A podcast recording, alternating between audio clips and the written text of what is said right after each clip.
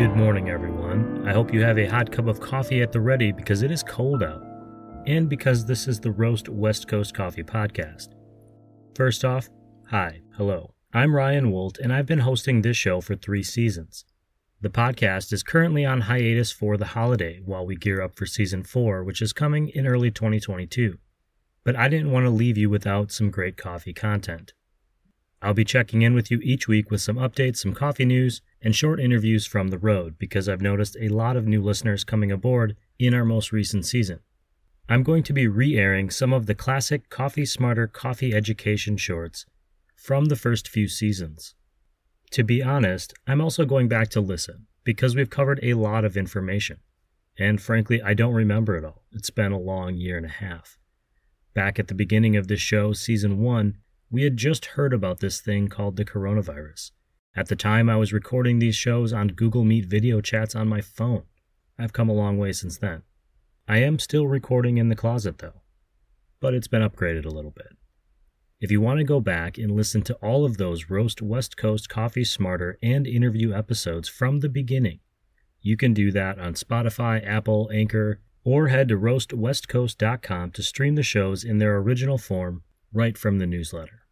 You can also subscribe there for free or choose to pay for a monthly or annual subscription. It's more like a tip that I can use to keep creating this content. And I can't thank those who've done that already enough, and thank you for considering it. I appreciate all of the listeners, readers, and subscribers who are helping to uplift the coffee community. For this first Classics reissue, I'm going to share Season 1, Weeks 2 and 3 Coffee Smarter episodes. Chris O'Brien of Coffee Cycle and I talk about the importance of water, the ratio of water to coffee grounds, the temperature, and steeping time in our morning coffee brewing. Then don't go anywhere because we're going to roll right into the week 3 season 1 episode where we talk about flavors in coffee. Chris is going to walk us through some of the basics like the coffee flavor wheel, flavor profiles, and then we chat about drinking coffee with mindful intention. As always, Chris has all of the answers. If you've been listening and you're wanting to recommend a great coffee roastery or coffee professional from the West Coast that you think should be on this show in season 4, please hit me up on Instagram at Roast West Coast. The next season is going to be the biggest one yet, and I'd certainly appreciate the heads up of whose stories you want to learn more about. For now, double check that coffee mug and make sure it is full, because it is time for the Roast West Coast Coffee Podcast Classics Edition.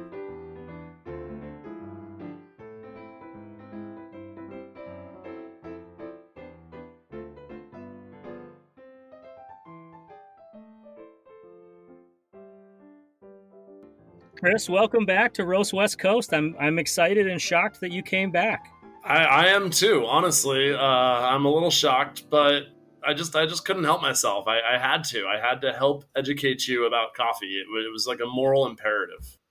I feel like you saw what a lost cause I was on the first one, and you thought this will be the thing that gets me some like good karma points for the week. Ryan, I've known you were a lost cause for a long time.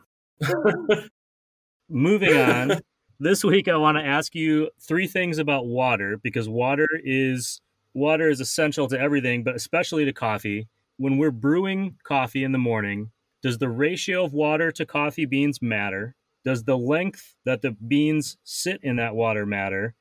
And is there a rule about how hot that water should be?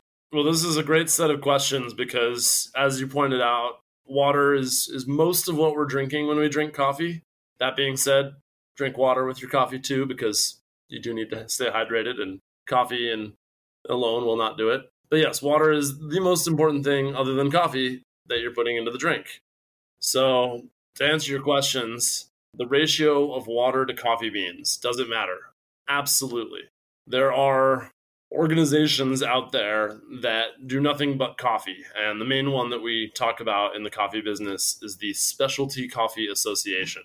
Specialty Coffee Association has a specific ratio of coffee to water that they say is ideal. That ratio is 16 to 1, 16 grams of water for every one gram of coffee beans. Most people at home probably aren't weighing their water or weighing their coffee. Maybe they are. That's great.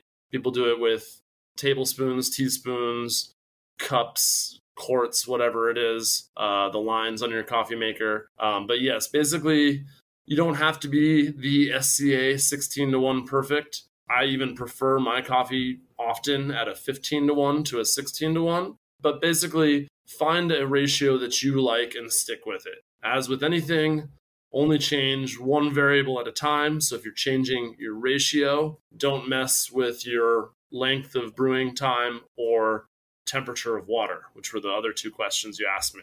So, ratio, does it matter? Yes. Is there a perfect ideal ratio?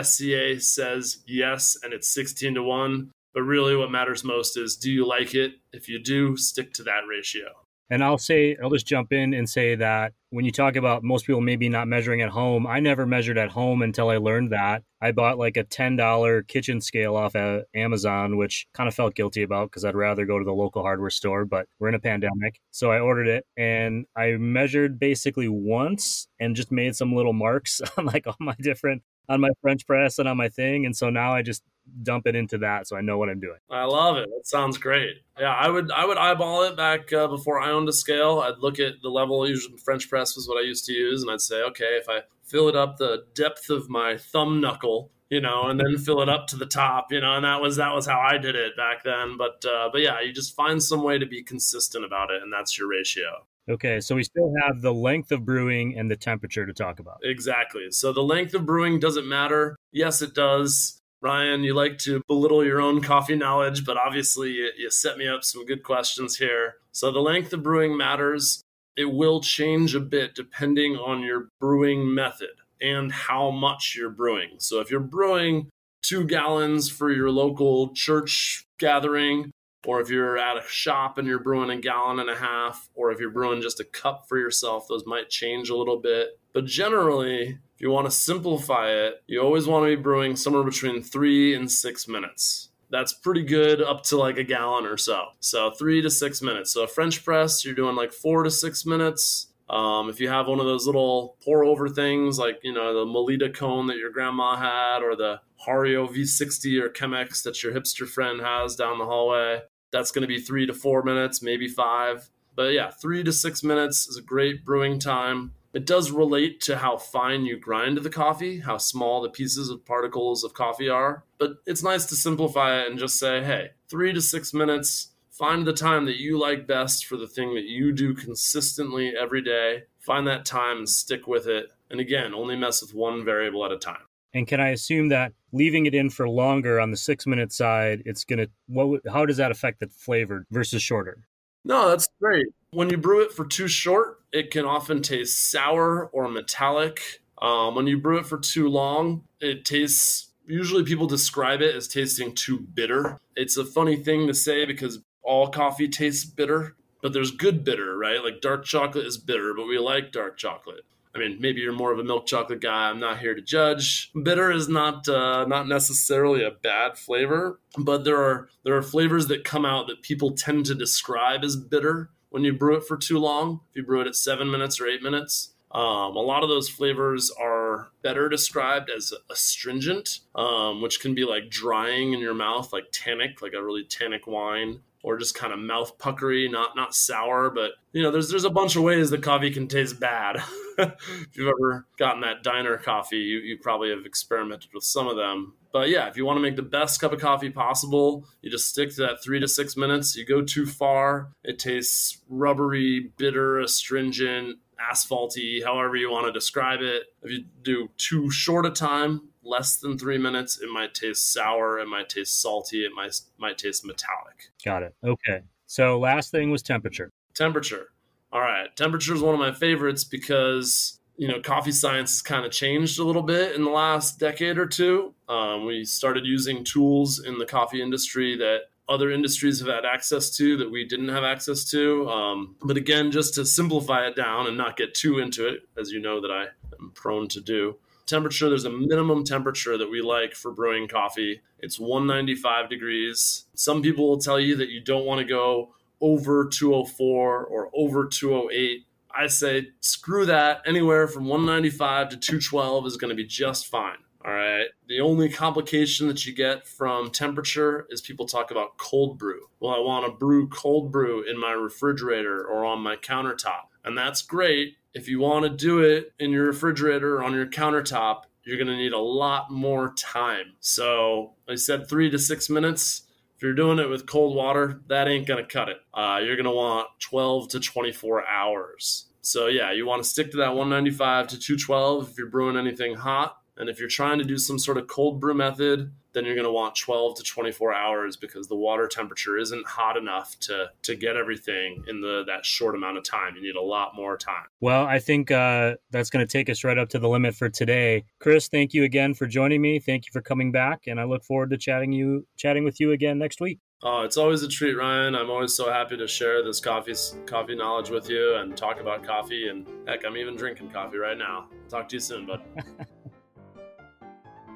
All right, Chris, welcome back to the Roast West Coast Coffee Smarter. What did I call this show? I can't even remember. Coffee Smarter on Roast West Coast. Welcome to week three. Uh, this week, I want to ask you about coffee flavors, in particular about the coffee flavor wheel and what it is, and kind of what what are some of the beginning flavors that new coffee drinkers might be able to pull out of their coffee that maybe they wouldn't expect.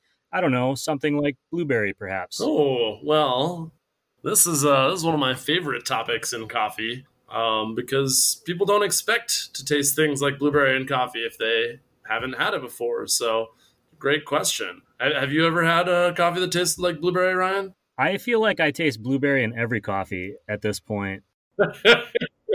it's just like it's such an overwhelming, pervasive flavor that you just can't miss it, really. All right. So this this is a thing that you know you and I get that not everybody get, but for the listeners out there, what he's doing right now is called sarcasm. so you've probably heard of it before. But anyway, this this podcast isn't about sarcasm, it's about coffee flavors. And so you're probably wondering why we're talking about blueberry when we're talking about coffee. So coffee is is pretty cool. It's not just this yummy drink that wakes you up in the morning. It's actually scientifically the most complex tasting beverage in the world and it comes not just from these brown beans that you get, it actually comes from a fruit. Those brown beans that you get are actually roasted seeds that sit inside a cherry or a berry, as it sometimes is called, that grows on a, on a bush. So, coffee is actually a fruit. When you drink coffee in the morning, you're, you're drinking the product of a berry. So, it's not that unusual when you look at it that way to have tasted something like blueberry in a cup of coffee. So when I say that coffee is the most complex tasting beverage in the world, I believe the numbers are something like there are over 800 different compounds, chemical compounds, in a single cup of black coffee that the human palate can detect. So, for comparison, a nice glass of wine, which you've, you've heard people mention tasting notes on wine. Oh, this tastes like cranberry and dark chocolate a nice glass of wine actually has about 200 different compounds that the human palate can detect. So that's four times as many in a cup of coffee as is in a nice glass of wine. Given that, it shouldn't be too surprising to think that we can taste almost anything in a cup of coffee. Now, you might be sitting there listening to this podcast, for one thing, wondering why you're listening to it because you have to listen to Ryan and I, but also wondering well, I've never tasted cranberry and dark chocolate in the bottle of wine I've had. It always just tastes like alcoholic grape juice. Well, there are people that are trained to determine these flavors and, and pull them out and to determine what is the difference between the taste of raspberry and blueberry. And there are people that do that for wine, but there are also people that do that for coffee. And it doesn't necessarily have to be a professional to do that. We can actually, Ryan and I can actually train our palates to pick out maybe not quite that much, but we can pick out a little bit of some of those flavors that those professional tasters can pull out. So there's over 800 different compounds in there. We know it's a nice complex coffee. We know that it comes from a fruit. So one of the flavors that you can look for in your cup of coffee is fruit. And it doesn't have to be a specific fruit like blueberry or apple or orange. You can just look for does it taste fruity at all? And fruit taste all comes from organic acids. So, organic acids like citric acid or acetic acid, which is just vinegar. If you take citric acid and you taste it, it tastes sour and citrusy. If you take citric acid and you mix it with sugar and you taste it, it tastes juicy like an orange. You can actually train your palate to pick out these different compounds like citric acid and identify them specifically and say, okay, this coffee has a tasting note of lemon and this coffee has a tasting note of orange. And maybe the difference is is that one has a tiny little bit more sugar in it that makes me taste orange instead of lemon. Because sugar is another naturally occurring compound in the coffee that you should be able or you can train yourself to be able to detect. Ryan, you asked me about the coffee flavor wheel. The coffee flavor wheel is it's a visual representation of all the different flavors that are most commonly identified in coffee when we taste them and it breaks it down into categories. So you'll have one category that says fruit, and then it'll have subcategories that say tropical fruit, berries, apple slash pear, and such and so on. And then it'll have specific fruits inside those categories. So, what are some common flavors that new coffee drinkers can taste in their coffee? Well, fruit might be a little bit out there, even though it comes from fruit and it's a pretty distinct and weird taste. It still might be a little bit out there for you. One of the most common flavors that people taste in coffee is chocolate. On our last episode, we talked a little bit about bitterness in dark chocolate and the difference between milk chocolate and dark chocolate and how we don't judge if you're a milk chocolate eater or a dark chocolate eater. And, and Ryan, I think you you actually wanted to judge people on that. I do judge people. There is only one type of chocolate, Chris, and it's dark chocolate. For the purposes of tasting coffee, we can identify different kinds of chocolate in the coffee that we're drinking. So when you're next drinking your cup of coffee, maybe it's the grocery store bag that's, you know, the French roast and gross and disgustingly full of acrylamide and all kinds of other carcinogens. Uh, maybe it's your local hipsters light roasted Ethiopia single origin from the slopes of Mount Kayon produced by villagers that make their own pottery. You know, whatever it is, there's probably going to be some tastes of chocolate in there. So think about it when you drink it and think about the last time you had milk chocolate and the last time you had dark chocolate and think, which does this taste like? Does it taste like milk chocolate? Does it taste like dark chocolate? Um, there are other kinds of chocolate it can taste like. It can taste like cocoa powder. It can taste like chocolate sauce.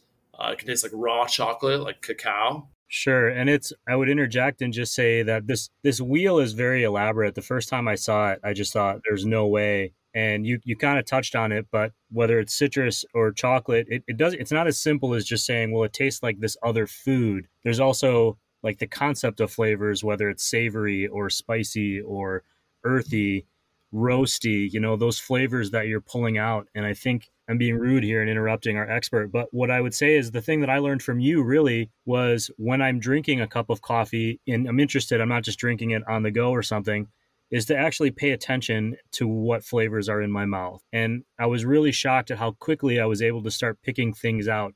And I may not have been able to identify them at the time, but by looking at the the flavor wheel i might have I've gotten a better idea of it. And now it's become a little bit more of second nature. When i try a new coffee i can i go oh well this has got kind of an interesting you know earthy flavor to it. And then if i want to get you know nerdy i'll look up your color wheel. And, and maybe i'm wrong here but i think really just drinking a cup of coffee and paying attention is so much different than just drinking a cup of coffee. Absolutely. And it's it's cool to have tools like the flavor wheel to help us sort of figure out what we are paying attention to. But yeah, that's absolutely the number one step is to just pay attention to it and think about what you're tasting. Because you might not have ever thought that coffee tastes like chocolate before, but it, it does. It's actually scientific. There's, there's there's so many of the same compounds that are present in chocolate are present in coffee. And so yeah, so there's a couple of flavors that you can kind of look for and look out for. Fruit is one, chocolate is one and then the last one that I like to point out as like an early, like, what do you start looking for is sweetness. Obviously, coffee without sugar is not sweet, but there are trace amounts of sugars in cups of coffee. That's why it has caloric value, about five calories in a cup of coffee. And sometimes it'll taste sugary sweet, other times it'll taste molasses sweet, other times it'll taste like toffee or caramel. Again, just pay attention to what you're tasting and you're to maybe be surprised by how quickly you can start pulling some stuff out. But you know if you're still having trouble do it with a friend do it silently to yourself try to try to think about what you can taste in there. And then you might be surprised when you both compare notes or thoughts or whatever and uh, and say oh wow we both got dark chocolate out of that instead of milk chocolate cool maybe we're on to something and uh, it can actually be kind of fun and it's it's sort of um it's a nice thing to do to sort of be more mindful about what you're what you're consuming Absolutely.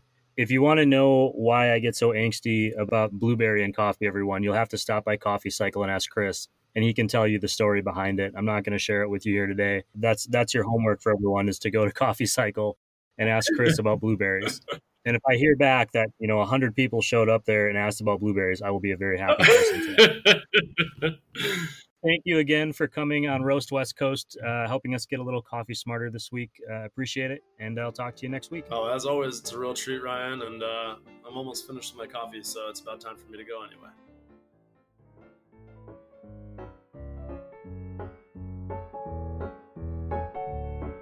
I've heard Chris talk about all this stuff before.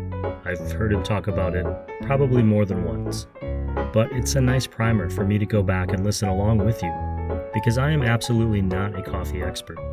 And even though I spend a lot of time thinking about, writing about, and talking about coffee, I don't live it every single day the way the coffee smarter experts and coffee pros on this show do. Thank you for checking in this week to brush up on your coffee knowledge. And thanks to Chris for letting me share this content in perpetuity. It's pretty amazing we've made it this far. In fact, I'm recording this in what has to be the biggest storm I can remember in a SoCal December, and we lost power about five hours ago. I'm hoping that it comes back on soon so I have time to log in and upload this classics episode by the morning. Before I go today, I want to say thank you for the help I've received from my industry partners, including Cafe Laterre, Mostra Coffee, Coffee Cycle, Maria Coffee, Leap Coffee, Zumbar Coffee and Tea, First Light Whiskey, Camp Coffee Company, and Cape Horn Coffee Importers. They've been a big support to this show, and I honestly don't know if I would have made it this far without their help. New Season 4 episodes will start dropping the first week of February 2022. Until then, head to roastwestcoast.com to check out all of the other coffee content on the newsletter. This episode of the Roast West Coast Coffee Podcast is, was, has been written, produced, and recorded by me, Ryan Woldt. I hope this show has found you happy, healthy, and with at least enough sanity to make it through the day. And please, always tip your baristas and be sure to drink good coffee.